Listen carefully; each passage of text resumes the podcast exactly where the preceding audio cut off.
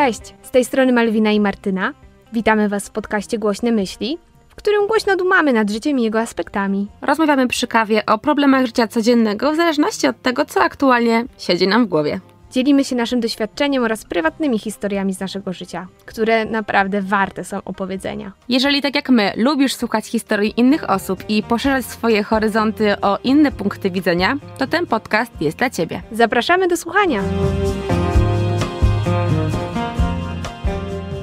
Cześć! Cześć, cześć, cześć, cześć, cześć, cześć! Ale, o, jaki dżingiel! Uh.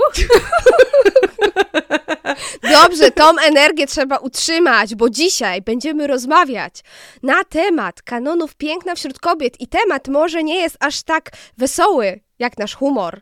Natomiast. I nie jest prosty. I nie jest prosty. Jest to natomiast kontynuacja z poprzednich odcinków, między innymi wiesz, ja też nie lubię swojego ciała lub co nas wkurza w innych ludziach. Jezu, przepraszam was za, za ten humor. To mar, wszystko przez mar. No, no e, e, e, jak mam się bronić teraz? Na dzisiejszy odcinek, słuchajcie, może to dobrze, że mamy taki humor, bo jest tak trudny dla mnie, psychicznie jest ob ob obłędnie trudny.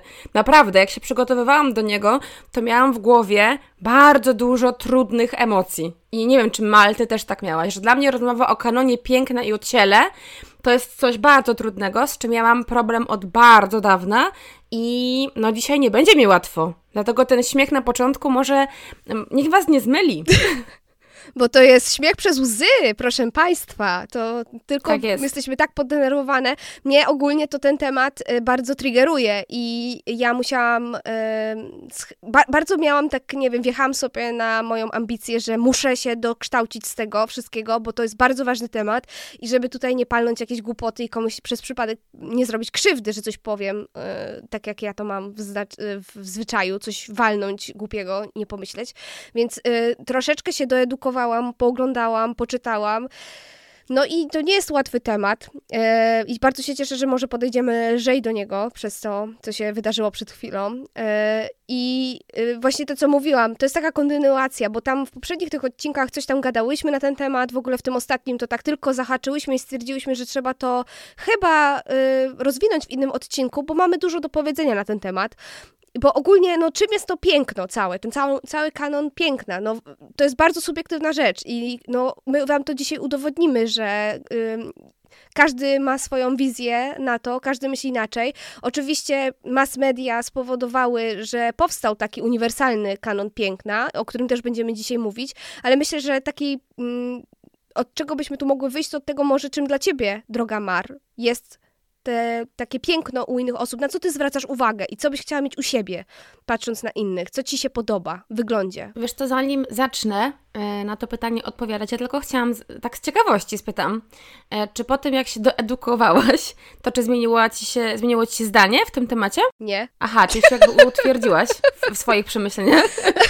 Ja tylko chciałam się dowiedzieć, jaki jest background tego wszystkiego, bo ja totalnie mhm. nie znam historii takiej, wiesz, która modelka co tam mhm. zapoczątkowała, mam jakieś swoje pojęcie na ten temat i w ogóle wiem skąd się bierze tak psychologicznie, bo dużo też czytam na takie różne tematy, ale chciałam się doedukować, jak to właśnie y, jak to wszystko wyelu... wyelu jak to wszystko... Wyewu... Ewol... Jak to... Jak to ewoluowało? Tak, w social mediach. No bo to, czym my żyjemy dzisiaj, to jest wszystko sprawa mediów, mhm. więc po prostu tego nie wiedziałam. I nie chciałam tu jakiś głupot mówić, farmazonów moich przekonań, tylko mieć faktycznie e, dowody twarde na to, że tak było. To, to ja będę ci gadała e, moje głupoty, słuchajcie, bo ja w przeciwieństwie do Mal podeszłam do tematu zupełnie inaczej.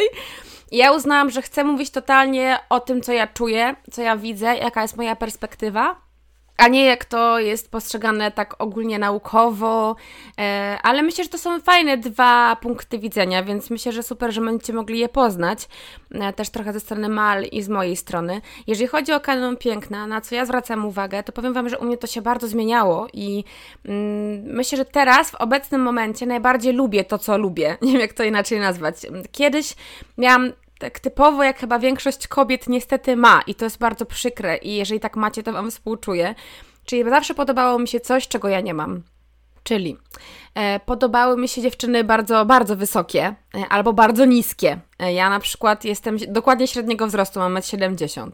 Podobały mi się dziewczyny, które nie mają biustu praktycznie i nie mają pupy, a ja mam bardzo duży biust i mam spore biodra i pupę.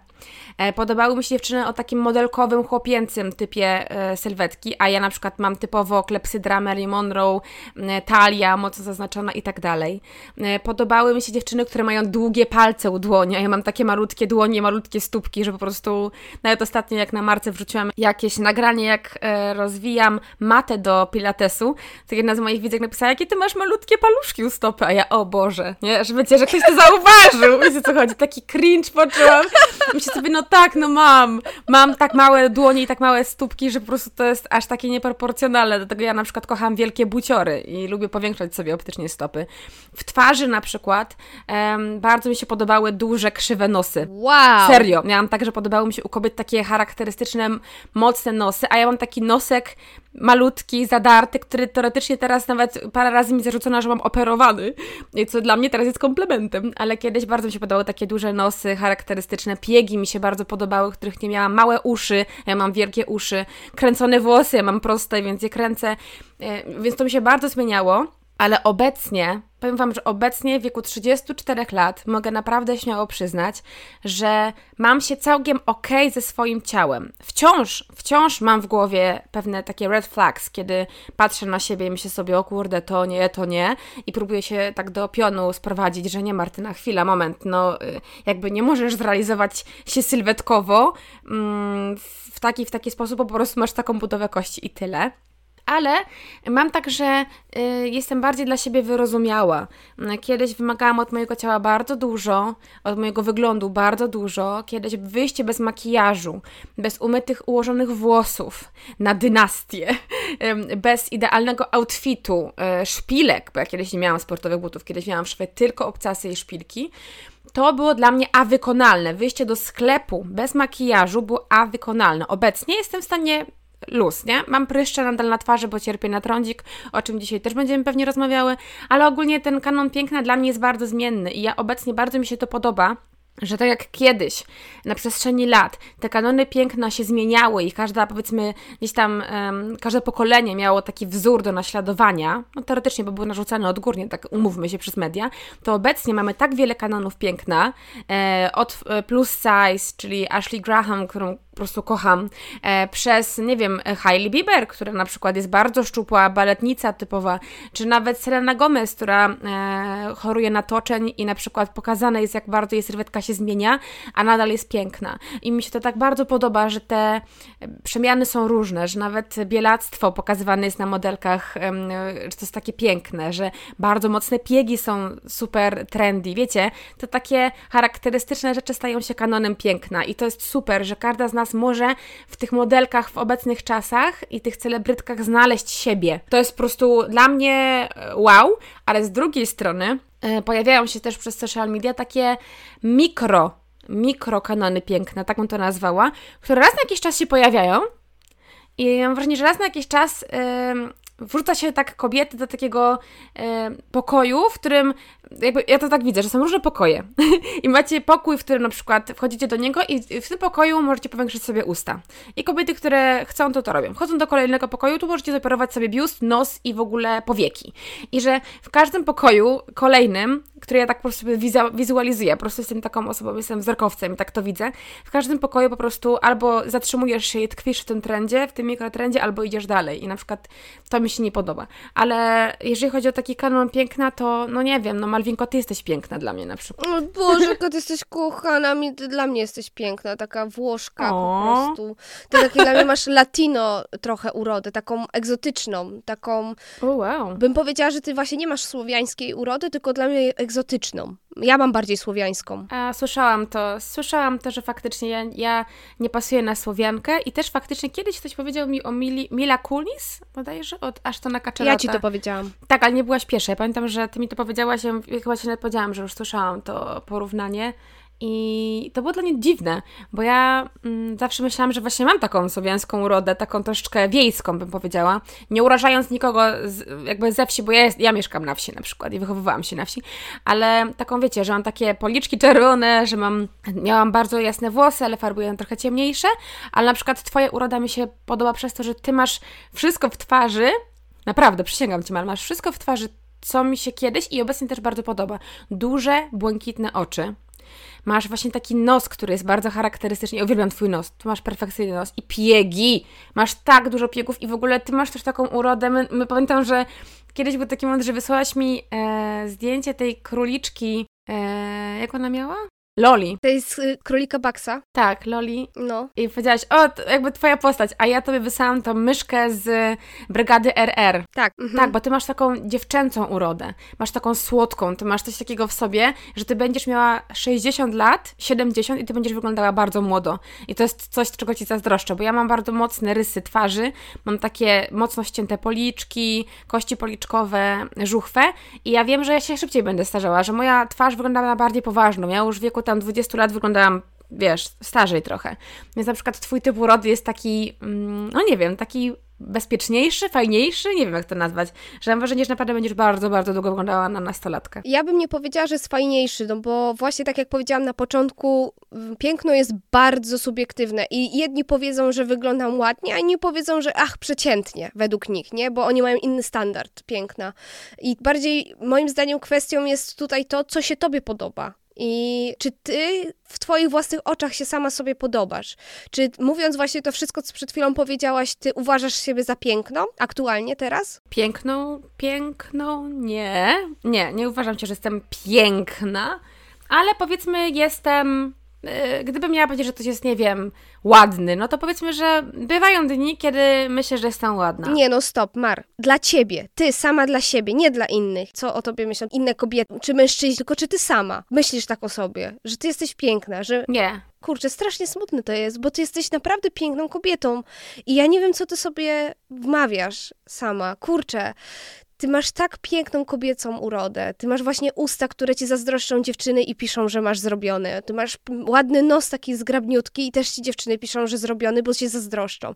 Masz tak ładne kości policzkowe, że teraz jest ta moda taka na te wycinanie tych płatów policzkowych, a ty masz takie lekko zapadnięte te policzki, że one tak kości policzkowe uwydatniają ładnie. No ty masz, kurde, ja widziałam twoje zdjęcia też kiedyś i teraz i ty jesteś zarówno tak samo piękna jak jak byłaś, więc ja naprawdę nie wiem, dlaczego ty tak myślisz o sobie źle. To jest tak dla mnie smutne to słuchać, bo... Czy wiesz co, ja chyba nie myślę o sobie źle w kategoriach, że jestem brzydka, paskudna, fuj, tylko nie, nie, nie, jakby nie mam czegoś takiego, że patrzę na siebie i myślę sobie, wow, nie? Jakby czegoś takiego. Ja Ci bardzo dziękuję za te wszystkie przemiłe słowa, tylko widzisz, ja na przykład jak tak sobie wymienię, no to tak, o, usta, nos, kości policzkowe, no to gdy mi to wymieniasz, to to jest fajne, ale kiedy ja to skumuluję i patrzę na moją twarz, to ja mam wrażenie, że ona nie jest jakaś piękna, rozumiesz, że... Tak, bo Ty patrzysz pewnie na te chwilowe niedoskonałości, że tu trądzik, tu to, tu to, tu sucho, przysuszona skóra i w no, ogóle. Wiesz co, może tak, ale po prostu ja czasami mam wrażenie, że układ mojej twarzy twarzy jest taki, ja kiedyś, kiedyś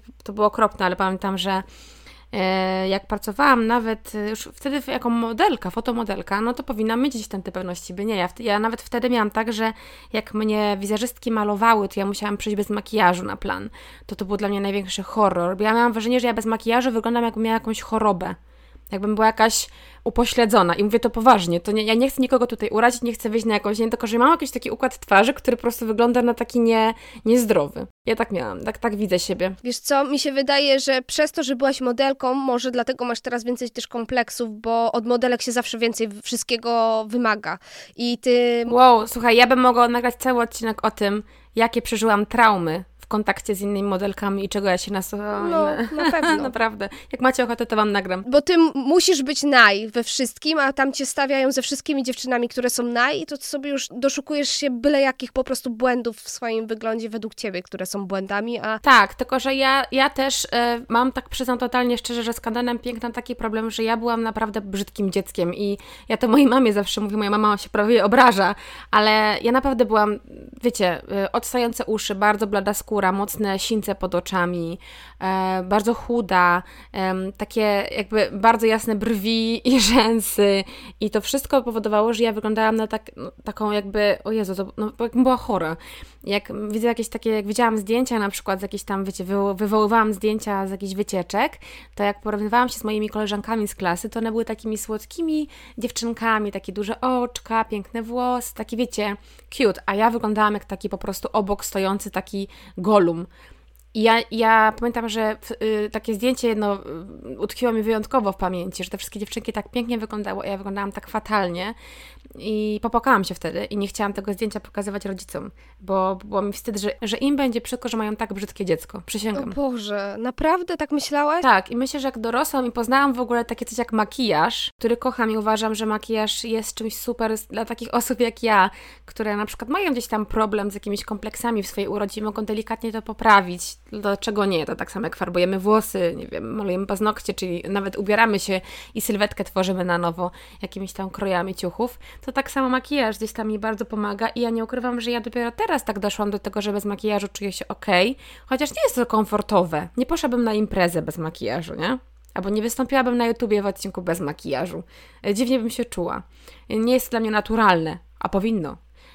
I ja bez makijażu na przykład siebie nie akceptuję, ale na przykład ciebie, jak widzę bez makijażu, to ja czasami nie mogę w to uwierzyć. Nie, to chyba większość czasu widzisz bez makijażu. Tak, i ja nie mogę uwierzyć w to, jak można dobrze wyglądać bez makijażu. Przysięgam. Ty masz coś takiego, że ja nawet ciebie wolę bez makijażu. I to jest niesamowite, że ty masz taki typ urody, który w makijażu, mam wrażenie, że makijaż ci po prostu nie, nie pasuje. Że ty bez, bez makijażu masz taką urodę, że po prostu nic tylko robić ci foty, nie? Że po prostu masz coś takiego w twarzy, co przeciąga, co jest takie, że się chce na ciebie patrzeć. Ja ogólnie jestem bardzo mocno niefotogeniczna, ale dziękuję, co mówisz i powiedziałaś idealnie to samo, co ostatnio mi powiedział mój mąż odnośnie makijażu. Powiedział mi, wiesz co, ja tu cię wolę bez makijażu, bo ty w makijażu wyglądasz jak taka laleczka. No tak, bo no właśnie o to chodzi, że widzisz, że czasami tak jest, że makijaż wcale nie pomoże e, wręcz zaszkodzi. Ale to też jest kwestia dobrania odpowiedniego typu makijażu do, do, do urody, ale to już jest jakby na totalnie inny e, odcinek, bo też dużo dziewczyn e, maluje się zgodnie z trendami, a one nie, niekoniecznie im pasują, nie? No to, to jest ciekawe, żebyś to mogła na tym nagrać, bo ja się totalnie nie znam, więc to byłby fajny odcinek, jakbyś coś takiego zrobiła. Znaczy nie wiem, nie wiem czy ja się znam, ale po prostu kwestia obserwacji, no bo siedzę w tym temacie i go lubię, ale na przykład wiem, że na przykład mojemu i twojemu typowi urody totalnie nie pasują na przykład Instabrows, takie mocne, wyrysowane brwi, że obie byśmy wyglądały kretyńsko. No, ale na przykład bardzo mi siedzi e, u ciebie, kiedy masz na przykład taką delikatną kreskę na oku. Nie masz pomalowanej twarzy podkładem, ale masz delikatną kreskę i to wygląda tak u ciebie, tak trochę francusko, tak parysko wyglądasz i to jest ten kanon piękny, który na przykład u Ciebie pasuje, że Ty masz takie połączenie słowiańskiej, e, słowiańskiego typu rody, ale też bym dodała trochę takiego nowoczesnego pa, e, paryskiego sznytu. Coś takiego. No Ty mnie kiedyś tak ładnie pomalowałaś, jest to gdzieś tam w relacjach, Ach. co u Ciebie byłam, to taką mi zrobiłaś ładną kreskę. No to mi się też to bardzo podoba. Ogólnie bardzo Ci dziękuję za te wszystkie komplementy i chciałam powiedzieć właśnie odnośnie tego kanonu piękne też może z mojej strony, jak ja to widzę, bo u mnie też to się oczywiście zmieniało i za dziecka ja bardziej szłam za tłumem to, co było modne, że duży biust właśnie, żeby był, bo koleżanki biuściaste miały zawsze więcej chłopaków, nawet jeżeli z twarzy były mało urodziwe, to jak były takie płodne, to z wyglądu fizycznie takie, nie? To więcej chłopców do nich leciało. O mój Boże, muszę Ci tu przerwać, bo ja mam zupełnie inne doświadczenie jako osoba z dużym biustem. Ja już gdzieś tam w gimnazjum miałam bardzo duży biust i ja tak zazdrościłam wszystkim dziewczynom, które nie mają biustu. Ja mówię, Boże, wszyscy się na mnie gapią, ja tego nie lubiłam, że chłopaki się na mnie gapią. Ja tego nie znosiłam. No seksualizowali ciebie. Tak, to było okropne, to było straszne, nienawidziłam tego i mówię to poważnie szczerze, że, że z punktu widzenia dziewczyny z dużym biustem to wcale nie jest fajne. Naprawdę, chyba, że są jakieś laski, które potrafiły wykorzystać to i to mi się podobało. Ja tego nie znosiłam i miałam same koleżanki z małym biustem i mówię, ale one mają fajnie, ale ciuchy na nich fajnie leżą, tak właśnie oversize'owo, a ja zawsze po prostu takie cyce i to było straszne. I wołali na mnie big cyc. No okropne O Jezu, serio? No tak, ja, ja jako sportowiec biegałam. Ale aż dziwię się właśnie, że biegałaś, bo kurde, z tak dużym biustem to naprawdę ciężko. Tak, ja gdzieś tam już pod koniec gimnazjum zrezygnowałam z biegania, bo mi to ciążyło, kręgosłup mi nie, nie wytrzymał. Masakra. Już w liceum nie byłam w kadrze biegaczy szkolnych. Ogólnie jakikolwiek sport to pewnie jest no, duży problem. Tak, no wiesz, no wiadomo, to trzeba nosić. E, ja na przykład ćwiczę tak, że mam biustonosz normalny i na to biustonosz sportowy. Jeszcze nie spotkałam biustonosza, biustonosza sportowego, który by mi utrzymał biust sam w sobie. Nie ma takiej szans. Boże, bardzo ci współczuję, bo to brzmi jak na maksa duży ból. No tak, i jeszcze mam blizny od biustonosza na, tutaj na ramionach. Jezu, masakra. Mam takie paski, takie ciemnej skóry, to już są blizny. Będę musiała to laserowo rozjaśniać. Kiedy już przejdę operację biustu, bo planuję zrobić e, pomniejszenie biustu, ale to w przeciągu jakichś trzech lat, bo muszę zbierać kasę, bo niestety no ja e, znalazłam dobrych lekarzy, chirurgów, ale oni są bardzo drodzy, więc muszę do tego się finansowo przygotować, ale zmniejszę biust na pewno o parę rozmiarów, gdyż iż ponieważ noszę rozmiar 70K. O ja pierdzielę! No, dokładnie. Więc ja już w gimnazjum miałam E, więc Jesus, sobie wyobraź. No to nie, to ja byłam płaską deseczką, dlatego zazdrościłam. Dalej mam mały biust, ale no mam taki, że jestem z niego zadowolona na tyle, że jest i mogę chodzić bez stanika i jak bez stanika idę, to widać, że go mam. E, nie o biustach chciałam gadać teraz. E, to był taki jeden z wyznaczników na pewno, na który zwracałam uwagę, bo ja też byłam brzydkim kaczątkiem. Zastanawiam się, czy byłabyś w stanie pokazać swoje zdjęcia z dzieciństwa. Takie najbardziej kompromitujące, bo ja mam same kompromitujące zdjęcia, więc jeżeli ty uważasz siebie za brzydkie kaczątko z dzieciństwa, to ciekawa jestem, czy przebijesz mnie, bo ja naprawdę byłam nieurodziwa. Nosiłam okulary, miałam bladą jak ściana cerę, piegi, e, właśnie okulary takie, no kiedyś no, nie było takiej mody na okulary i się takie brzydkie te okulary z reguły nosiło i czar, taki ciemny blond, proste włosy, mam takie zdjęcia, jak stoję i wyglądam jak z rodziny Adamsów, bo jeszcze się na czarno ubrałam. O Jezu. I takie miałam krzaczaste brwi, bo jeszcze nie wyregulowane. Okres dorastania to też jest taki, mm, wydaje mi się, że trochę nie fair, że się tak oceniamy kanon piękna pod kątem naszego dorastania, bo wtedy każdy wygląda kiepsko. No, to prawda. Nie? Wydaje mi się, że każdy, nawet najpiękniejszy człowiek świata no myślę, żeby mógł pokazać jakieś kompromitujące swoje zdjęcie. Ja nie wiem, musiałabym poszukać, czy, takie, czy takowe mam. Jak znajdę, to ok, ale myślę, że twoje możemy śmiało. Ja, jakby ja, gdybym miała, to bym pokazała. Ja już teraz nie, nie mam z tym problemu. Ja na przykład wiem, ile pracy włożyłam w to, żeby zaakceptować swoje ciało, żeby ten kanon piękna, żeby z niego trochę wyjść, żeby nie trzymać się kurczowo trendów, które się naprawdę często zmieniają. I gdybym miała, nie wiem, trzymać się tego, co jest teraz, to bym się załamała, no bo teraz kanon piękna jest taki dość skrajny, nie? Czyli jak patrzysz, to najwięcej ludzi mówi, że to jest Hailey Bieber, Kendall Jenner, e, Gigi Hadid, Bella Hadid, to są modelki, które chodzą po wybiegu i one promują chudość. Jest ona naprawdę mocna. E, owszem, one ćwiczą i tak dalej, ale to jest chudość. Wysokie, chude laski, bez biustu, bez pupy i tyle. E, I tak się patrzy na nie, że mają perfekcyjną skórę, Mm, taką jak po prostu błyszczącą i taki niby naturalizm, znaczy naturalność, o, naturalność pokazują. I ja tak czasami na nie patrzę i sobie, no, no ni hu, to ja jakby w ten kanon się nie wpasuję, nie? Totalnie jakby jestem totalnym przeciwieństwem. Z drugiej strony mamy Ashley Graham, która jest chyba taką najbardziej popularną modelką plus size, e, która bardzo pokazy pokazywała też swoje ciało i pokazuje nadal na Instagramie, e, gdzie mm, no, ma i rozstępy i celulit, ale jest duża i chodzi po wybiegach naj najlepszych projektantów. I ona gdzieś tam myślę, że najbardziej przetarła tą drogę, jeżeli chodzi o plus size. No i ona na przykład ma przepiękną twarz yy, i ciało takie, które yy, jest kontrowersyjne na pewno z punktu widzenia na przykład modelek lat tam 60. czy 70., gdzie Marilyn Monroe już była uznawana za lekko plus size, a nie była wcale, ona była drobna.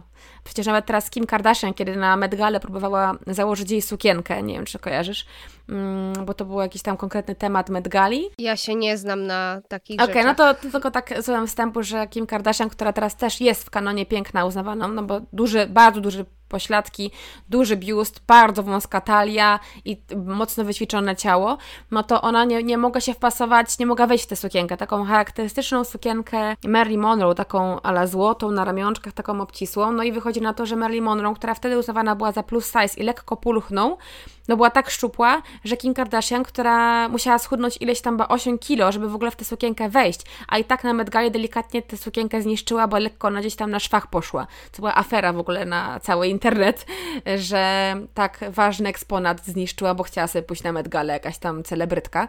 No ale widzicie, te, te kanony się zmieniają I na przykład też rozmawiałyśmy z Mal, że gdzieś tym takim kanonem piękna była na przykład Kate Moss, która nagle się pojawiła, dziewczyna, która ma 1,70 m nie pasuje w ogóle do e, kanonu tych modelek, które w latach tych 80., 90. były pokazywane takie chude wieszaki, anorektyczki, bo ona była niższa, miała chłopięcy typ urody, taki wręcz powiedziałabym mocno taki surowy. Taki trochę jak ta Twiggy z lat. No, no nie, no właśnie tak, tylko że Twiggy była słodziutka. Twiggy miała te rzęsy takie malowane na dolnych powiekach, miała takie włosy na. Ale też była chłopczycą, bo ona była taka tak. jak rurka. Tylko to jest zupełnie inny typ urody. Zupełnie inny. Twiggy, Twiggy jakby, Twiggy jest Twiggy, to jest jak można powiedzieć, że są lata Twigowe, nie? Te 60. i to ona miała twarz, te włosy ścięte na krótko, te oczy ogromne z takimi rzęsami domalowanymi na dolnej powiece i ona jakby pokazała, że można połączyć te dwa chyba kanony piękne, kobiece i męskie.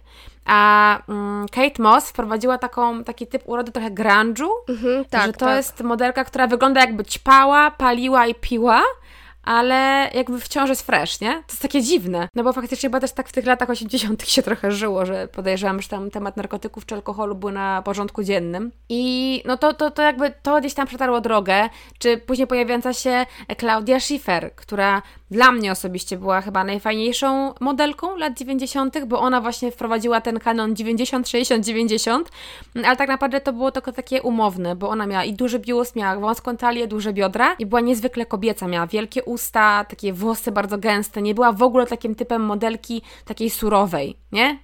Yy, takiej jak Kate Moss, totalne przeciwieństwo. Więc widzicie, no to się naprawdę zmieniało i w obecnych czasach możemy znaleźć chyba na Instagramie, czy w świecie mody, czy wśród celebrytów odpowiedniki tych e, kanonów piękna wszędzie.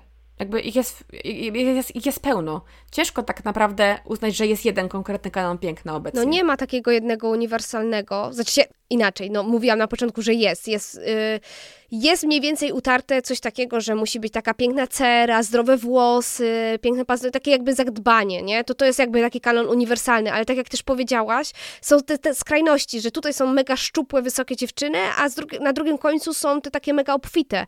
I ja chciałam jeszcze tutaj wrzucić do Marilyn Monroe, co mówiłaś, że ona kiedyś była za plus size uznawana, a teraz się okazuje, że nie.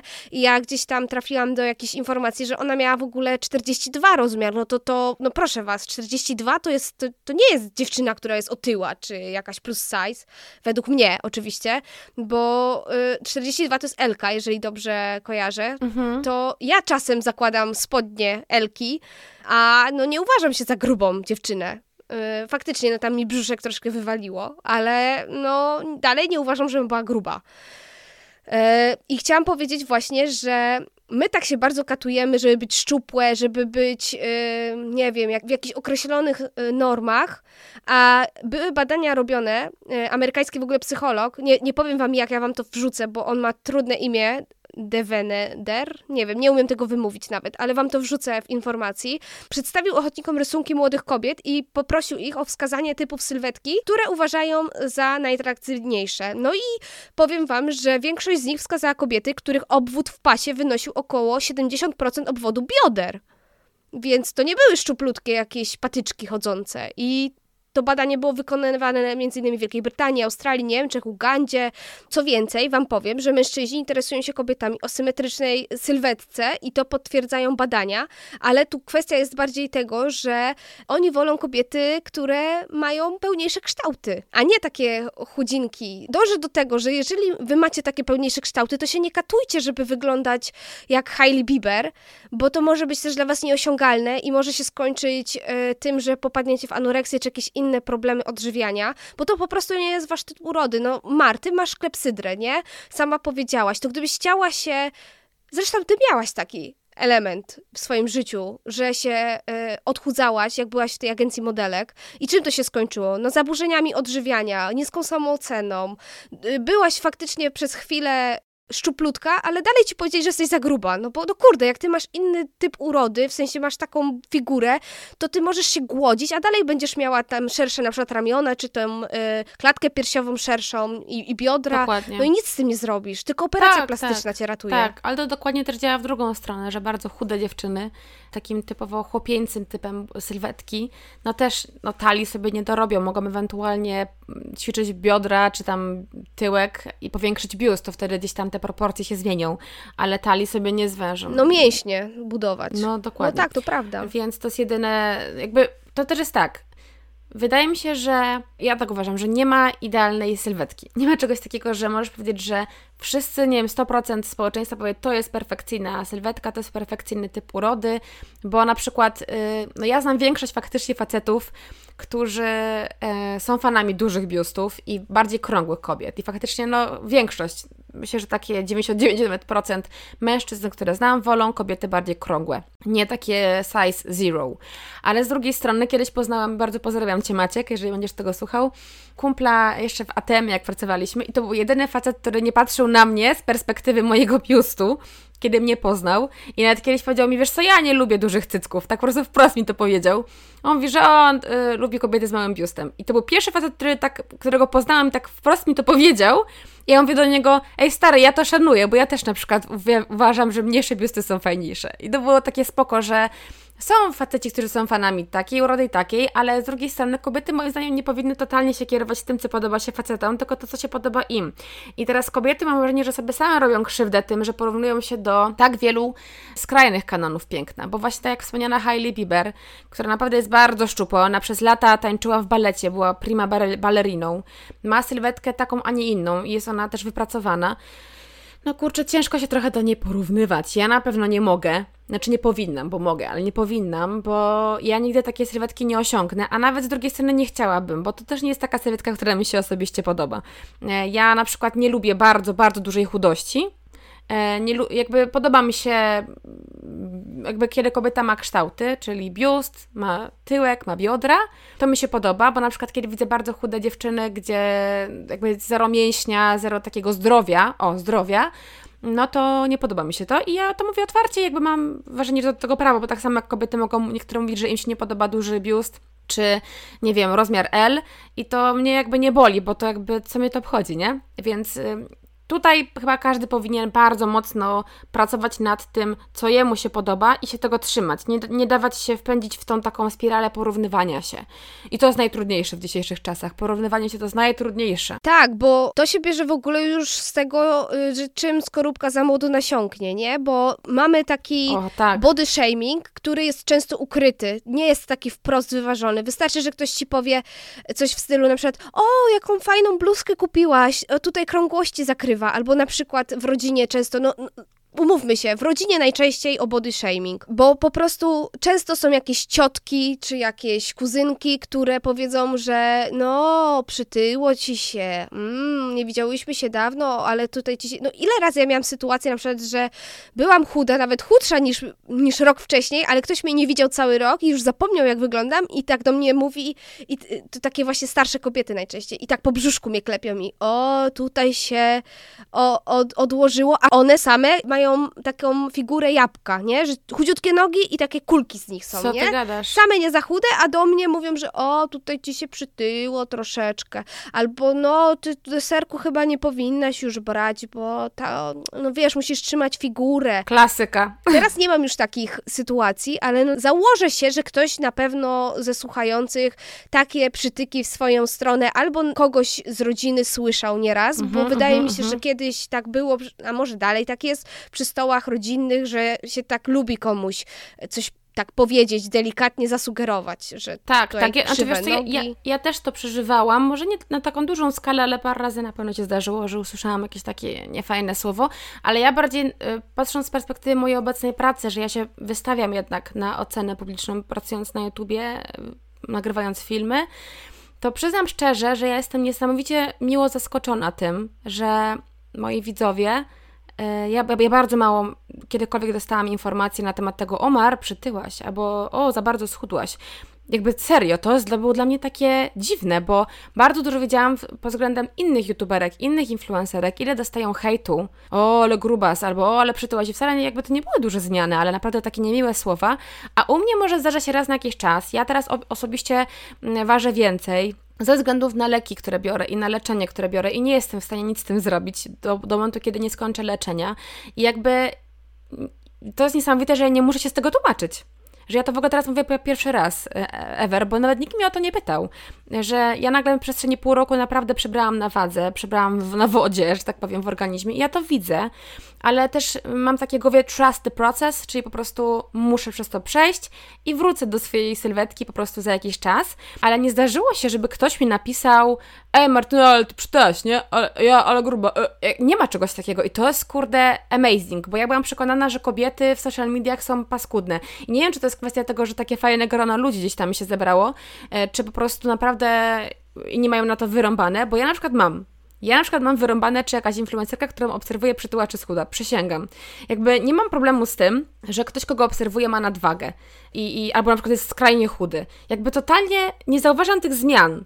I zastanawiam się, czy ty zauważasz na przykład u kogoś. Na przykład, wiesz, patrzysz na kogoś bliskiego i, i, i widzisz to, że przytył i schód i masz ochotę o tym powiedzieć, albo pomyślisz o tym, czy tobie, to ty masz o to wyrąbane? E, wiesz co, powiem ci, że ja jestem o, z osób, które czasem sobie tam zaśmieszkują. Nie powiem, że nie, bo chociaż wiem, że tak się nie robi, no jest gdzieś we mnie taki, e, Boże, jak to powiedzieć, taki nawyk że chcesz komuś dogryźć, coś powiedzieć. No i mhm. ostatnio była taka sytuacja, że zobaczyłam się z bratem mojego męża i do niego powiedziałam, że u, przytyłeś. No tak naprawdę nie wiem, czemu to powiedziałam, bo no to nie jest y, tak naprawdę nic ważnego. On się nie zmienił, nie zrobił się jakimś gorszym czy lepszym człowiekiem, że tam mu się przybrało i mówię do niego, o, przytyłeś, o, ja też przytyłam ostatnio, teraz na wakacjach ze 3 kilo na pewno boję się na wagę stanąć. No ale po co to powiedziałam? No nie musiałam tego mówić. O kurde, o mal, nie znałam cię z tej strony. No, widzisz, no, zrobiłam taki przytyk. Nie wiem nawet czemu, może leczyłam swój kompleks, że sama przytyłam i chciałam się wybielić, że on też przytył, to ja mogę budowalić. Nie wiem, ale no widzicie, no są takie w nas od odruchy. I one nie są wcale ok. I ja nie czuję się z tym dobrze, że tak zrobiłam. E, no ale to jest ten właśnie body shaming, którego się powinniśmy e, gryźć w język, zanim coś takiego powiemy, bo to później zostaje w nas. I nawet jeżeli coś powiemy komuś w dobrej wierze, na przykład, no, jak powiedziałam z tą koszulką, że chcemy dobrze, bo chcemy powiedzieć, że fajną koszulkę kupiła i nie widać brzuszka, no to podkreślimy jej bardziej ten kompleks, że ona ten brzuszek ma. Nic dobrego z tego nie wyjdzie. I trafiłam na e, taki raport e, organizacji Mental Health Foundation, e, która tam w tym raporcie ogłosiła, że wzrost właśnie niezadowolenia ze swojego ciała bardzo mocno koreluje z pogorszeniem jakości jakości życia, stresem czy ryzykiem rozwoju właśnie zaburzeń odżywiania, co nie jest nic odkrywczego, bo wiemy to przecież jak to działa. No i oczywiście kobiety są bardziej zakompleksione niż mężczyźni, no bo y, z tego też badania wynikło, że jak y, mieli mężczyźni się ocenić, to oni tak patrzyli holistycznie na siebie, czy tak ogólnie im się podoba ich ciało, a kobiety fragmentarycznie. Musiały po prostu rozwalić swoje ciało na y, cząsteczki pierwsze i po prostu wszystko po kolei sobie sumować i im wtedy wyszło Y, czy są zadowolone, czy nie, a mężczyźni tak, a gites, gites, to dobra, okej, okay, fajnie, no tutaj coś mam, ale to jest nieważne, bo w skali całego mojego wyglądu to ta jedna rzecz y, to pryszcz, a kobiety nawet jedna rzecz potrafi po prostu rozwalić całkowicie już postrzeganie samej siebie. I jeszcze co ciekawe, bo nas wiem, że też słuchają osoby nieheteronormatywne, e, że 40% osób, które się definiują jako osoby homoseksualne, się wstydzą bardziej swojego ciała niż e, osoby heteroseksualne. I powiem, że to jest dla mnie odkrywcze, bo byłam pewna, że to heteroseksualne osoby są bardziej zakompleksione niż homoseksualne. Nie byłam pewna. Też bym tak powiedziała. Tak, mhm. ja byłam pewna, że jeżeli ktoś jest homoseksualny, to ma tą pewność siebie też wyższą, a się okazuje, że nie. I jeżeli nas ktoś słucha, kto jest y, homoseksualny, to dajcie znać, czy faktycznie tak czujecie się gorzej ze swoim ciałem i czy to jest prawda. No niby tak wyszło z tego raportu. E, też wam wrzucę link do tego, żeby sobie poczytać. No jestem bardzo y, tym nie wiem, tak negatywnie zaskoczona, bo to jest smutne ogólnie bardzo, że tak się postrzegamy. Już nawet nie wchodząc w to, y, o naszą seksualność, tylko czemu, czemu my tak siebie porównujemy do innych, powinniśmy się sami sobie podobać i to powinno być dla nas najważniejsze. Ale zauważ, że faktycznie teraz y, w, w dobie social mediów ludzie y, jakby dali sobie takie trochę prawo do tego, żeby oceniać innych ludzi, bo myślę, że są anonimowi, bo właśnie czasami się tak zastanawiam, Jaki jest cel e, oceniania innych ludzi pod względem wyglądu, tak wiesz, że ktoś na przykład wrzuca post o czymkolwiek, na pewno nie o urodzie, a ktoś mu pisze, Boże, ale masz wołeczki, ale masz celulit, ale masz trądzik, ale masz siwe włosy, ale masz coś tam źle ubrania dobrane, nie? I jakby tak zastanawiam się po ciul, że, że dlaczego po co? I dlaczego w ogóle ktoś sobie rości prawo do tego, żeby móc komuś mówić, jak ma wyglądać? To jest też dla mnie takie zastanawiające. To ja ci odpowiem, bo to jest właśnie na tej mojej anegdotce z mojego życia, mhm. że po prostu to jest leczenie swojego kompleksu. No ale zawsze tak jest? Myślisz, że jestem bardzo ciekawa, muszę o tym poczytać, poszukać, czy to jest zawsze tak, że tak. to jest kwestia e, zazdrości, kompleksów, czy, czy to jest kwestia tego, że człowiek się czuje tak pewnie ze sobą i uważa, że tylko i wyłącznie jego wpojony w głowę kanon piękna jest właściwy, że wszystko, co odbiega od niego, jest złe i powinno się to zmienić. Ja myślę, że to są zawsze kompleksy, że właśnie szczupła osoba pojedzie grubszą, dlatego że ona się bardzo stara wyglądać dobrze i ją kosztuje to masę energii i cierpienia tak naprawdę, bardzo często. I ktoś, kto sobie y, jest pulchniejszy na przykład, a z różnych powodów, już nie wchodzę w to, czy to z własnego widzi mi się, czy po prostu choruje na coś, to po prostu mu dojedzie, bo tak jak powiedziałaś, uznaje swój kanon piękna za jedyny właściwy i po prostu wszyscy powinni tak samo wyglądać, a osoba, która jest sama pulchniejsza i komuś troszkę bardziej pulchniejszemu na przykład dowali, to to jest kwestia kompleksów, na przykład, że ja sama się nie czuję dobrze ze swoim ciałem, to dojadę komuś innemu, no bo to jest ten, y, Boże, jak to się mówi, że się projektuje na kogoś swoje emocje, nie? Że ty czy, czy lubisz coś, albo coś cię wkurza w sobie, to będziesz też hejtowała to u innych, nie? I to tak najczęściej hejterzy działają, coś u nich jest źle, nie tak, no i oni ci wylewają. Przecież się mówi, że wszystkie hejterskie komentarze nie są o tobie, tylko o tym hejterze. Można się dowiedzieć, co temu hejterowi się w, sobie, w swoim życiu nie podoba albo w jego osobie, bo on to projektuje na ciebie po prostu, bardzo często. A to jest ciekawe, muszę to głębiej przemyśleć, co ja najczęściej w głowie krytykuję w innych, to to dużo powiem i o mnie.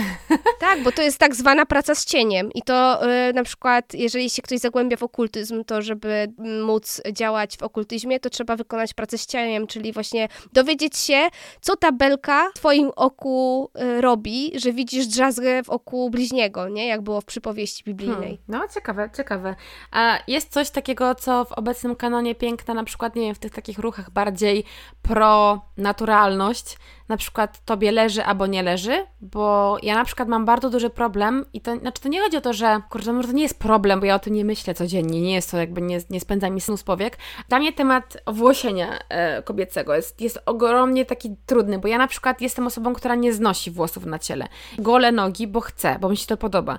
Pachy tak samo i jak na przykład jakaś kobieta gdzieś tam widzi, widzę na Instagramie jakieś zdjęcie kobiet, które pokazują totalnie po prostu burz pod pachami albo na nogach, to mnie to delikatnie obrzydza. I nie wiem czemu tak jest, bo to nie jest moje ciało, ale jakoś tak mam, że myślę sobie fuj. I nie wiem, czy to jest tak, że faktycznie tak mam w głowie i to jest dla mnie natu normalne, naturalne, czy to na przykład w procesie, nie wiem, wychowania opatrzyło mi się, że ogolone ciało jest najlepsze i to mi się tak ukształtowało w głowie. Jestem ciekawa w ogóle, co ty o tym myślisz. Tu są moim zdaniem dwie kwestie, bo w ogóle w latach 90., nie wiem, czy sobie przypominasz, ja przynajmniej to pamiętam, że jak się było małym dzieckiem, to często kobiety miały paszki tak nieogolone do końca. Tak. Ja to pamiętam. I to było normalne, że kobiety nie goliły tak za bardzo tych paszek. Mhm. Mnie też to obrzydza, dlatego, że dla mnie to jest niehigieniczne higieniczne. Jak się ma włosy pod pachami, to bardziej śmierdzi. Nawet ty możesz myć się trzy razy dziennie, to ten pot jednak się bardziej utrzymuje, jest bardziej intensywny i to czuć u facetów. Ci, którzy golą pachy, to mniej śmierdzą niż ty, ci, którzy nie golą.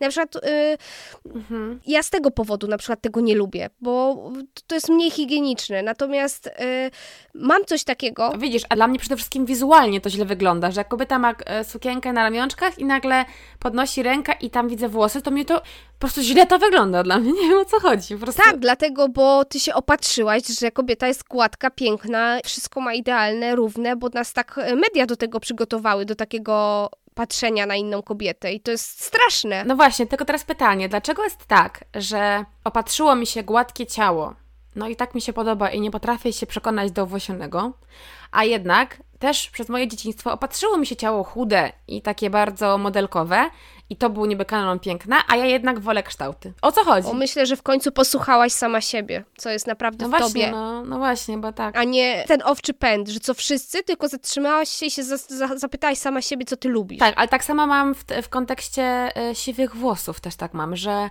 czasami tak się zastanawiam, że są takie dziewczyny, które mówią naturalnie, że nie, ja nie będę farbowała włosów i mają takie te włosy wyglądają na niezadbane, czyli tam pomiędzy tymi takimi ładnymi włosami wystają te takie szare, takie antenki, ale na przykład myślę sobie, że kiedy będę już tak, nie wiem, starsza i faktycznie będę miała wszystkie siwe włosy, to nie wiem, czy nie przestanę farbować, bo na przykład podobają mi się takie luki kobiet, które są starsze, tak 60-70 lat i mają y, totalnie białą czuprynę. Ja bym serio jestem w stanie y, uwierzyć, że będę nosiła y, takie srebrne włosy, nie? I to jest też takie dla mnie, nie wiem czy, teraz na przykład mam parę siwych włosów, ale ja farbuję włosy, więc jakby rzadko je widzę tak w pełnej okazałości. Ja też mam, ja mam bardzo dużo siwych włosów i miałam taki pomysł, że przestanę farbować, bo to masę kasy mnie kosztuje, żeby farbować ze względu na te siwe i że będę zostawiała sobie e, te srebrne włosy moje, natomiast ja nie umiem siebie zaakceptować w lustrze z tymi włosami, bo tak jak ty powiedziałaś, dla mnie to też się kojarzy tak z taką nieczystością, z takim jakby niedbaniem o siebie, że ktoś to ma. O, dokładnie. Bo też przez to, że cały czas mamy w internecie, w ogóle w mediach taką informację, znaczy miałyśmy już teraz, to się zmienia, że kobieta powinna, nie wiem, do śmierci mieć te włosy zafarbowane, albo chyba, że już jest staruszką ledwo chodzącą, to wtedy może mieć siwe, ale póki ty jeszcze się publicznie pokazujesz, to musisz mieć pofarbowane te włosy, jakoś wyglądać, jak, jak chcesz, żeby mówili o tobie dobrze. Tak, ale na przykład w tym temacie zaniedbania, nie, o którym mówiłaś, to tak samo ja traktuję trądzik.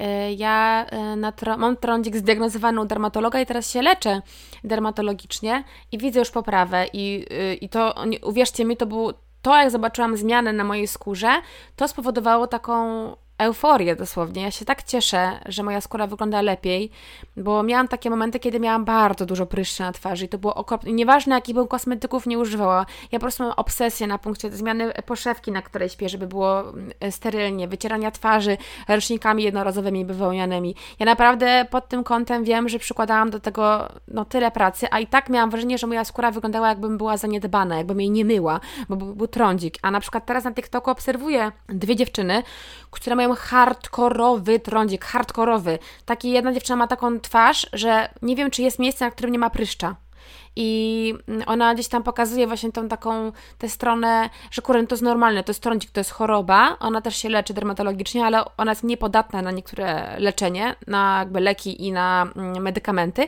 No i e, patrzę na nią i sobie myślę, wow, że ona ma odwagę, nie? Że jej twarz po prostu wygląda naprawdę fatalnie z punktu widzenia mm, porównania na przykład do Hailey Bieber, na której twarzy nie ma pryszcza ani jednego, tam nie uświadczysz czegoś takiego. Więc to jest też dla mnie takie... No dobra, mhm. ja bym chciała tu tutaj ci przerwać i powiedzieć jedną rzecz dla wszystkich, co nas słuchają. A propos tego, co ty myślałeś, że trądzik jest takim zaniedbaniem. Moim zdaniem to jest totalne oszukiwanie ludzi, kobiet, że ty musisz właśnie robić to, to, to i tamto, taką i taką pielęgnację, żeby nie dopuszczać do trądzika, bo to wszystko jest genetyka. Ja na przykład powiem wam, jak wygląda moja pielęgnacja. Używam kremu uniwersalnego do twarzy. To wszystko. Jak się pomaluję, to robię demakijaż, myję twarz mydłem zwykłym, szarym, używam mleczka do twarzy i zwykły krem jakiś.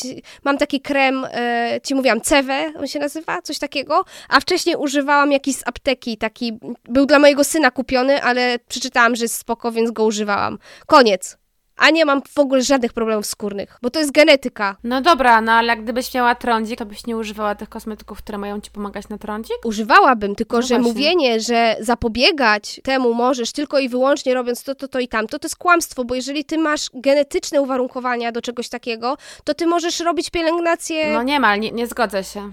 Nie, totalnie się nie zgodzę, dlatego że e, na przykład e, Karola, z którą nagrywam, mm, ona ma genetycznie naprawdę wspaniałą cerę, I w pewnym momencie weszła na jakiś taki etap pielęgnacji, który chciała potestować. I ten trądzik jej się pojawił i musiała wrócić do tej rutyny kosmetyków, które faktycznie były jej zalecane i że musiała robić to wszystko, co zapobiegałoby powstawaniu trądziko, trądzikowi, no i faktycznie tak było. I tak samo ja kiedyś miałam piękną cerę e, i moja mama nigdy nie miała pryszczy, mój tata też nie. Ja genetycznie powinnam mieć gładką skórę. I miałam przez bardzo długi czas, ale później coś się po prostu z moją tarczycą zadziało, tutaj wiesz, to się, to tak, i to już genetycznie nie, nie przekazali mi jakby rodzice, nie? Więc mi się wydaje, że ja, ja, ogólnie chyba dlatego tak zareagowałam, bo ja będę, bardzo broniła tematu kosmetyków i pielęgnacji, bo uważam, że dobrze dobrana pielęgnacja spowoduje, że będziesz po prostu miała piękną skórę. I ja w to wierzę. I ja to widzę. Ja jestem totalnym przeciwnikiem, ale przez to właśnie, że moja mama nie używała żadnych nigdy pielęgnacyjnych rzeczy i ona ma do dzisiaj piękną skórę. Jedyne co, to co używała, to miała taki krem z kwasem hialuronowym i tylko to używała. Całe swoje życie i piękna skóra, ja mam to po niej. I ja nie używam żadnej pielęgnacji, oprócz tego, że tylko mam krem nawilżający do cery. No i ja mam cerę, jaką mam i uważam, że to jest genetyka. I ja właśnie nie używam jakiejś pięciostopniowej pielęgnacji. robiłam takie rzeczy, jak byłam nastolatką, bo wtedy tak wszyscy robili i mówili, że trzeba. I na studiach pamiętam, oglądałam te kanały Beauty, Red Lipstick Monster i te inne i kupowałam masę kosmetyków i to używałam. Nie widziałam żadnej poprawy mojej skóry, była cały czas taka sama, więc stwierdziłam, że po co ja mam to robić? Skoro mam taką skórę i od, nie wiem, pięciu lat używam jeden krem, i tylko dezynfekcję twarzy robię, jak się pomaluję. Staram się faktycznie dokładnie wtedy zmyć ten makijaż, ale nie robię nic i ja nie mam problemu. Mam problemy faktycznie z trądzikiem, jak się nawpierdalam słodyczy, to wtedy mi wyskakuje trądzik i zjem jakieś gówna, na przykład będę żywiła się w fast foodzie przez tydzień, to wtedy faktycznie moja skóra cierpi, ale jeżeli dużo piję wody i używam ten krem nawilżający, to mi się nic nie dzieje. Ja uważam, że to jest genetyka w jakimś stopniu No dobra, duża. tylko że ja, bo ja nie do końca rozumiem, bo no, okej, okay, fajnie, że masz gładką skórę i nie musisz używać tak wielu kosmetyków. I może po prostu nawet tego nie lubisz, bo ja na przykład, kiedy miałam ładną skórę, to tak uwielbiałam nakładanie kosmetyku. Dla mnie to było takie, no nie wiem, czas dla mnie, więc ja to bardzo lubiłam. Ale yy, z perspektywy osoby, która ma trądzik i ja praktycznie w moim otoczeniu chyba jesteś jedyną osobą, która ma naprawdę zero problemów z cerą, to widzę, że no, pielęgnacja dobrze dopasowana do człowieka, no to jest jakby naukowo udowodnione. To jakby nie ma co się sprzeczać i tak samo ty jako osoba z piękną cerą, absolutnie tego ci nie życzę, ale na przykład nie używając SPF-u codziennie, nie nawilżając odpowiednio skóry, też kwasem hialuronowym albo na przykład pijąc kolagen, prawdopodobnie Twoja skóra o wiele szybciej się zestarzeje niż moja, gdzie ja używam codziennie naprawdę takich ceramidy, peptydy i tak dalej, które mają działać e, bardzo dobrze nawilżająco i odbudowująco do skóry, bo jakby tego też nie oszukasz czasu, nie? Czyli jak spotkamy się w wieku 70 lat, istnieje duże prawdopodobieństwo, że mimo, że ja cierpiałam na trądzik, a Ty miałaś super gładką skórę i nie dbałaś o jakby pielęgnację, to w wieku 70 lat moja skóra będzie wyglądała na młodszą od Twojej, mimo że jesteś ode mnie młodsza te 3-4 lata, nie? Jakby tutaj, tu, tu, tu bardziej biologia i nauka. Ale nie, bo stop, bo my się nie rozumiemy no. teraz. Mi nie chodzi o to, że jeżeli ty masz trądzik, to ty masz nie używać nic, tylko jeżeli ktoś ma piękną skórę, to moim zdaniem wmawianie mu, że żeby on nie miał trądziku, zapobiegał i już teraz robił, kupował siedem różnych kosmetyków, nie jest fair, bo jeżeli ma ok skórę, to nie musi używać 30 kosmetyków, żeby to zachować. To jest dla mnie już wtedy e, marketingowy taki mm, trik. Okej, okay, tylko że ja, ja się nie spotkałam jeszcze z czymś takim, żeby ktoś mówił bo może ty po prostu trafiasz na takie polecajki, że ktoś ma ładną skórę i musisz używać, nie wiem, niacynamidu czy tam czegoś na to, na trądzik, żeby go nie mieć. Ja się z czymś takim nie spotkałam. Ja bardziej e, spotykam się z tym, że do każdego typu skóry, czy masz suchą, wrażliwą, normalną, mieszaną, tłustą, trądzikową, naczynkową, jest tego masa, dobierasz odpowiednią pielęgnację, która ma utrzymać ten stan, który jest dobry. Czyli ty masz skórę normalną prawdopodobnie, czyli nie masz... Ja mam mieszaną. Mieszaną? Aha, czyli masz i suchą i tu... Tak. No to mhm. w takim razie, e, żeby zapobiegać e, się świeceniu skóry, żeby nie, żeby nie była tłusta, no to wtedy nakładać odpowiednie składniki, a tam, gdzie jest suchość, żeby nakładać nawilżanie, bo tam się będą pojawiały zmarszczki. Sucha, sucha skóra jest oznaką zaniedbania skóry, chcąc nie chcąc. Po prostu. I tak samo tłustość skóry, czyli wydzielanie sebum jeżeli nie dbasz o odpowiednią regulację gruczołów łojowych na skórze, nie? No tak. Ja w tym temacie mogłabym dużo mówić, dlatego tak chyba trochę mm, mnie to gdzieś tam, ale to spoko, że się jakby w tym temacie nie do końca zgadzamy, bo ta dyskusja też jest e, barwniejsza. E, ja po prostu uważam, że pielęgnacja dobrze dopasowana i to podkreślę, dobrze dopasowana, bo to, że będziesz randomowo brała to, co Ci poleca youtuberka i nie sprawdzisz, czy to jest dla Twojej skóry ok, no to to jest głupota. To jest jakby kierowanie się jak, jakby, jakby jak owca w pędzie idziesz za innymi i ktoś to, nie wiem, youtuberka, która poleca mm, kosmetyk na trądzik, a Ty masz skórę, skórę beztrądzikową i będziesz jej używała, no to to jest jakby trochę Twoja głupota, że nie doczytałaś ulotki, bo tutaj dopasowanie się do kosmetyków do typu skóry jest najważniejsze. Tak, mhm. oczywiście, tylko właśnie chodzi o to dopasowanie się, że w internecie jest bardzo dużo tego, że do każdego sk- typu skóry ty masz, yy, nie wiem, mieć ośmiostopniową pielęgnację, tonik, tamto, Jezu, ja to robiłam, ja miałam kupione te wszystkie kosmetyki pod mój typ skóry, że mieszany, to na czoło nakładasz inne, na policzki inne, pod oczy inne, Jezu, a jeszcze musisz stonizować skórę. No, parę lat temu, no takie były pielęgnacje, to było tyle kosmetyków. Stwierdziłam, że ja pierdzielę, nie chce mi się tego kupować wszystkiego. Po co? No właśnie, tylko na przykład tonizacja skóry jest ultra ważna. Czyli przy, kiedy myjesz skórę żelem, czy myjesz pianką, czymkolwiek, no to jednak twoja skóra, bariera hydrolipidowa jest delikatnie zachwiana, no i też e, zmieniasz odczyn skóry. I żeby ten odczyn pH przywrócić, musisz tonizować skórę, bo kiedy nałożysz tylko krem, to on się będzie gorzej wchłaniał i nie przywrócisz tego odpowiedniego pH, więc wszystkie substancje aktywne z kremu nie będą się dobrze wchłaniać. Widzisz, to jest kwestia tego, żeby się doedukować w pielęgnacji i wiedzieć, po co dany kosmetyk istnieje. Bo wiadomo, jak będziesz jak wariatka używała po prostu pięciu rodzajów serum, esencji, nie wiadomo czego i tych etapów będzie 20, e, to istnieje duże prawdopodobieństwo, że składniki aktywne, które nakładasz na twarz, same się wykluczają albo działają na przykład sprzecznie. A kiedy masz naprawdę świadomą pielęgnację skóry e, i masz na przykład tak, tak, jak ty, dobry rodzaj skóry, taki, że aż by się można, no ja zazdroszczę, bo chciałabym taki mieć, to u Ciebie przede wszystkim to jest tylko i wyłącznie prewencja, czyli działanie przeciwzmarszczkowe, żebyś w przyszłości ich nie miała. To jest wszystko i żebyś nie miała tych zmian typu suchość i tłustość na, na twarzy. To wszystko i... Zmarszczki będę miała, tylko żeby były mniejsze, nie? Żeby nie były takie głębokie bruzdy, No, nie? dokładnie. Czy przebarwienia, bo na przykład masz piegi, prawda? Więc masz skórę podatną na przebarwienia, chcąc jakąś taką depigmentację albo mocną pigmentację skóry. Więc na przykład SPF uważam, że to jest, no ja SPF nakładam codziennie i to jest jakby dla mnie... No SPF tak, to ja pominęłam, mhm. bo już mhm. nie chciałam w szczegóły wchodzić. W każdym razie y, ja bardzo dbam o to, żeby mnie słońce nie łapało, bo ja też się na czerwono opalam. Więc Mam to samo. To tak, no i, i używam bardzo głęboko nawilżających z kwasem hialuronowym kremów, ale to jest jedyne, co ja używam. Ja, ja nie mam tych wszystkich innych rzeczy i po prostu no i super. ja tego nie będę robić, bo ja tego zapominam, nie chce mi się. Jeżeli ktoś inny chce to, w to iść, to proszę bardzo, bo ja też ten etap przechodziłam, a niektórzy czują, że muszą, mają potrzebę, mają trądzik, to okej, okay, tylko no po prostu ja tak myślałam. Może to jest błędne, tak jak mówisz. I... Nie, po prostu te mm, treści, które do ciebie trafiały, one nie były dla ciebie, one nie były skierowane do ciebie. Mogło tak być. Bo tak samo ja, kiedy mówię na kanale o kosmetykach na trądzik, to jeżeli dziewczyna, która ma taką cerę jak ty, zacznie tego używać, no to niestety, ale ja nie mam na to wpływu, bo to już świadczy tylko i wyłącznie o jej niedoinformowaniu na, na temat jej typu skóry, nie? No to możliwe, że ja się takimi ludźmi otaczałam, którzy nie mieli wiedzy, tak. czytali ulotkę. Nie... No jeżeli oglądałaś Red Lipstick Monster, która ma trądzik różowaty bodajże, czyli ma cerę mocno naczynkową, no to ty takiej nie masz,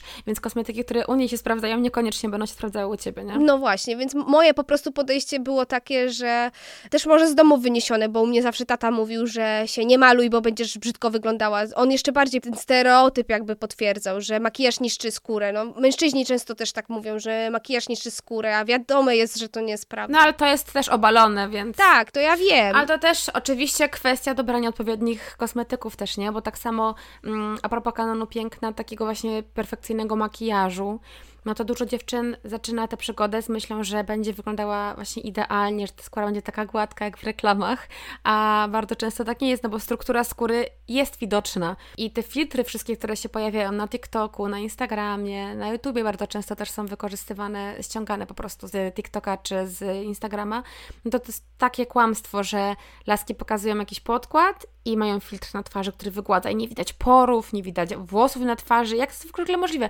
A później ten ktoś kupuje ten podkład, nakłada go i mówi, kurde, no ale ja przecież widzę, nie? Jakby nie ma tego Photoshopa. I to jest niesamowicie trudne. O, i teraz powiedziałaś bardzo ważną rzecz. Ty powiedziałaś teraz coś, przez co ja się nie maluję.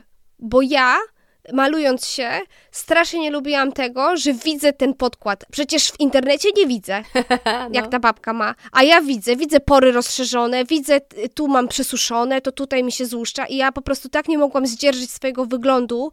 A przecież ty mi też polecałaś tyle różnych podkładów i no już tyle ich przetestowałam i stwierdziłam, że nie pierdzielę, nie lubię tego. Nie lubię tego, że widzę ten podkład u siebie mhm. na twarzy, więc wolę się nie malować. No i to jest jakby okej, okay, ja to szanuję. I to jest to właśnie, co ty powiedziałaś, że ludzie nie wiedzą tego i później są rozczarowani, więc to jestem ja właśnie.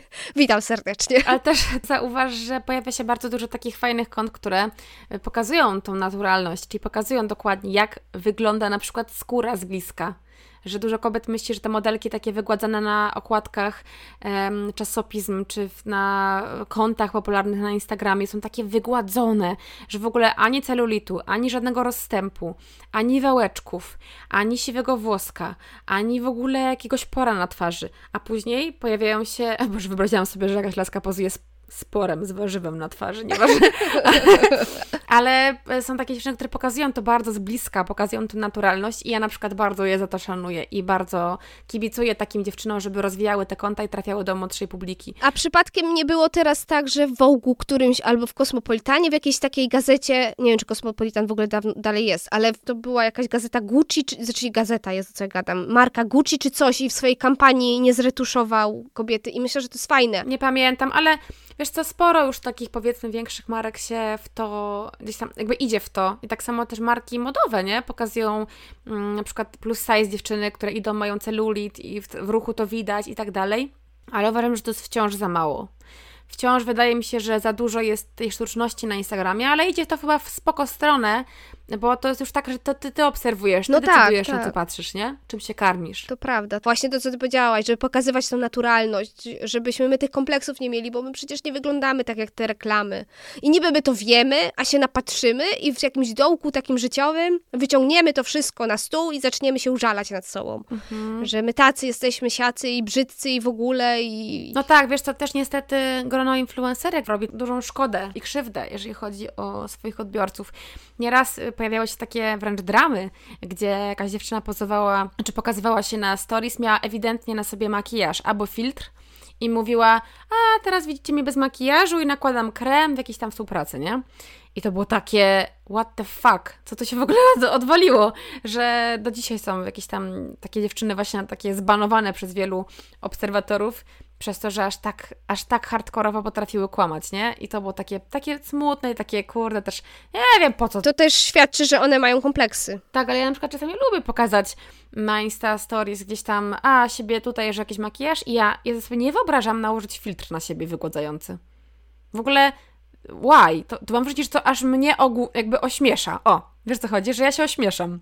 Że ktoś przecież wie o tym, że ja nie mam takiej skóry. Nie ma ludzi bez porów widocznych. Nie ma, nie istnieją. Każdy ma pory na twarzy. Tak jesteśmy skonstruowani i jakieś tam delikatne włoski na buzi. No, no, no, tak jest i tyle. I ktoś, kto próbuje gdzieś tak trochę zakłamać rzeczywistość i zagiąć ją, no to wydaje mi się, że to jest trochę coś nie tak z jego głową, a nie z jego obserwatorami, że po prostu chce ich oszukać i to jest takie nie. Te kanony piękna są naprawdę, to jest ultra trudny temat, jak widzicie. My już rozmawiamy ponad godzinę. Tak, mogłybyśmy dużo powiedzieć, ale myślę, że możemy tak powiedzieć, co zrobić, żeby polubić siebie, żeby też nie iść ślepo w ten kanon piękna, tylko polubić siebie więc ja bym powiedziała, że ograniczymy szkodliwe treści w internecie, czyli konta, które promują idealne życie, a wiemy dobrze, że życie nie jest idealne, no to ograniczcie te treści w internecie, żeby sobie po prostu nie robić szkody.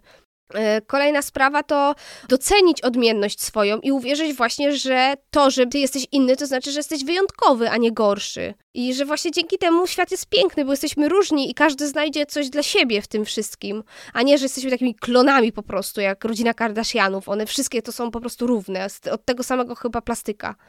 No i, i po co tak się robić na takie klony? Każdy jest fajny, jak jest inny, no, jest różnorodność.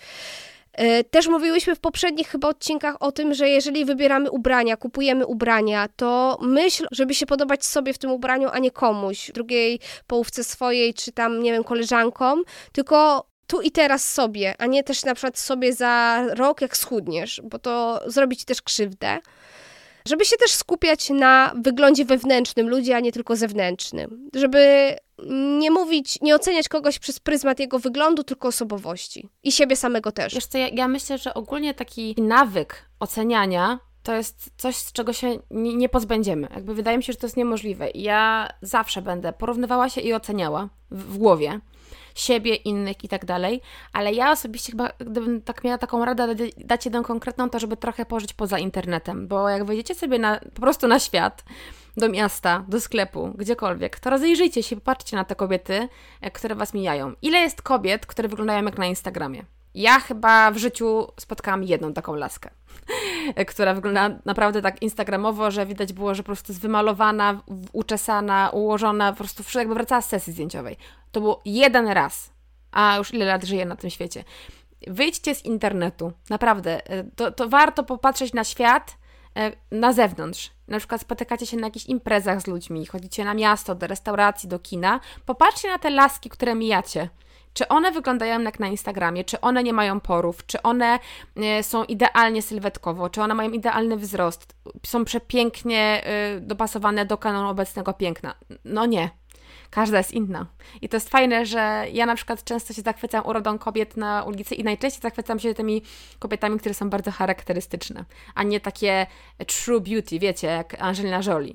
Tylko patrzę na jakąś kobietę i się sobie, wow, ale ma fajny nos. Albo wow, ale w ogóle jakieś, na przykład laskam jakieś znamie na przykład na twarzy, no to jakoś fajnie wygląda, bo jakiś pieprzyk przy ustach. To jest takie wow, ale fajne. Częściej to mnie zachwyca. No właśnie, to jest coś innego i coś, co by było wyretuszowane w jakiejś gazecie czy coś, nie? No tak. A to powoduje, że ta osoba jest taka interesująca, fajna, że ty chcesz na nią patrzeć. Tak, więc popatrzcie na ten świat na zewnątrz. E, ja myślę, że do tego tematu jeszcze kiedyś wrócimy. Ja jestem wręcz pewna, bo on jest niezwykle ciekawy. Jak widzicie, może tutaj się nawet trochę nie zgadzać w niektórych kwestiach i to jest super. E, I bardzo to lubię. W końcu się z czymś nie zgadzamy, matko jedyna. No. tak, tak. Ile możemy sobie klaskać. To prawda. Ja jestem, jestem też bardzo ciekawa i myślę, że Mala również, e, jakie jest Wasze zdanie w tym temacie. Oczywiście na naszym Instagramie, jak zwykle pojawi się post e, taki dedykowany konkretnemu temu odcinkowi, więc tam czekamy na Wasze komentarze e, właśnie na temat kanonów piękna. Co myślicie? Jakie są Wasze przemyślenia? Tak nawet ogólnie. Może macie jakąś konkretną historię do opowiedzenia, to dawajcie koniecznie znać.